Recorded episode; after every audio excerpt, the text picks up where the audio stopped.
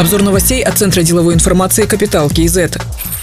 Казахстан в глобальном рейтинге стран по скорости мобильного интернета за месяц поднялся сразу на 9 пунктов с 95 до 86 места. Это десятое место по месячному росту среди 134 стран, участвующих в рейтинге. Об этом пишет аналитическая служба Финпром КИЗ. Среди стран Евразийского экономического союза и Центральной Азии заметный рост в рейтинге показал Кыргызстан плюс 8 строчек, Беларусь плюс 5 и Узбекистан плюс 4 строчек. Также улучшили свои позиции Таджикистан и Россия. Армения опустилась в рейтинге по сравнению с прошлым месяцем на 4 позиции, но при этом остается лидером региона. В мире лидерами по скорости мобильного интернета стали Объединенные Арабские Эмираты, Южная Корея и Катар.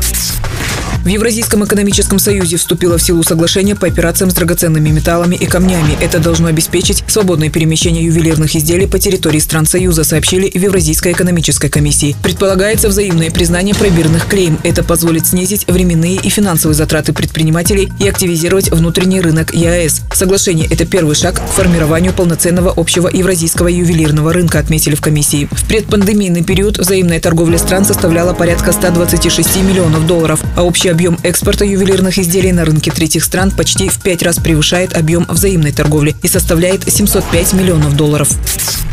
В правительстве рассмотрели реализацию программы «Дорожная карта занятости». Премьер-министр Оскар Мамин напомнил, что в этом году программа была расширена и уделено особое внимание созданию постоянных рабочих мест через реализацию инфраструктурных проектов, развитие предпринимательства и аграрного сектора. В регионах реализуют инфраструктурные проекты на 127,5 миллиардов тенге. Это строительство и ремонт дорог, медицинских и образовательных организаций. Через микрофинансовые организации с участием НПП «Атамикен» и «Акиматов» планируется профинансировать бизнес-проекты на 22,5 миллиарда тенге. На развитие предпринимательства предпринимательства в регионах будет направлено 50 миллиардов тенге. На развитие инвестиционных проектов агропромышленного комплекса планируется направить 100 миллиардов. В целом на реализацию дорожной карты занятости в текущем году выделено 300 миллиардов тенге.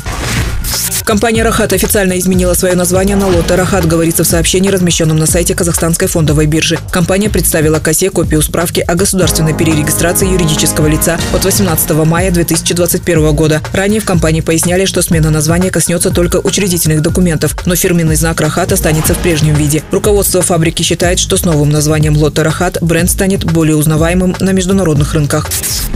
Электромобили, электроавтобусы и электрогрузовики освободят от утилизационного сбора. Приказ министра экологии, геологии и природных ресурсов вступит в силу 4 июня, сообщили в пресс-службе компании «Оператор РОБ». Ранее сумма платежа составляла от 437 550 тенге до более 1 миллиона тенге в зависимости от категории транспорта. По информации Ассоциации автомобильного бизнеса Казахстана, на сегодня в стране зарегистрировано 422 автомобиля на электрической тяге. Другие новости об экономике, финансах и бизнес-истории казахстанцев читайте на Капитал Киезет.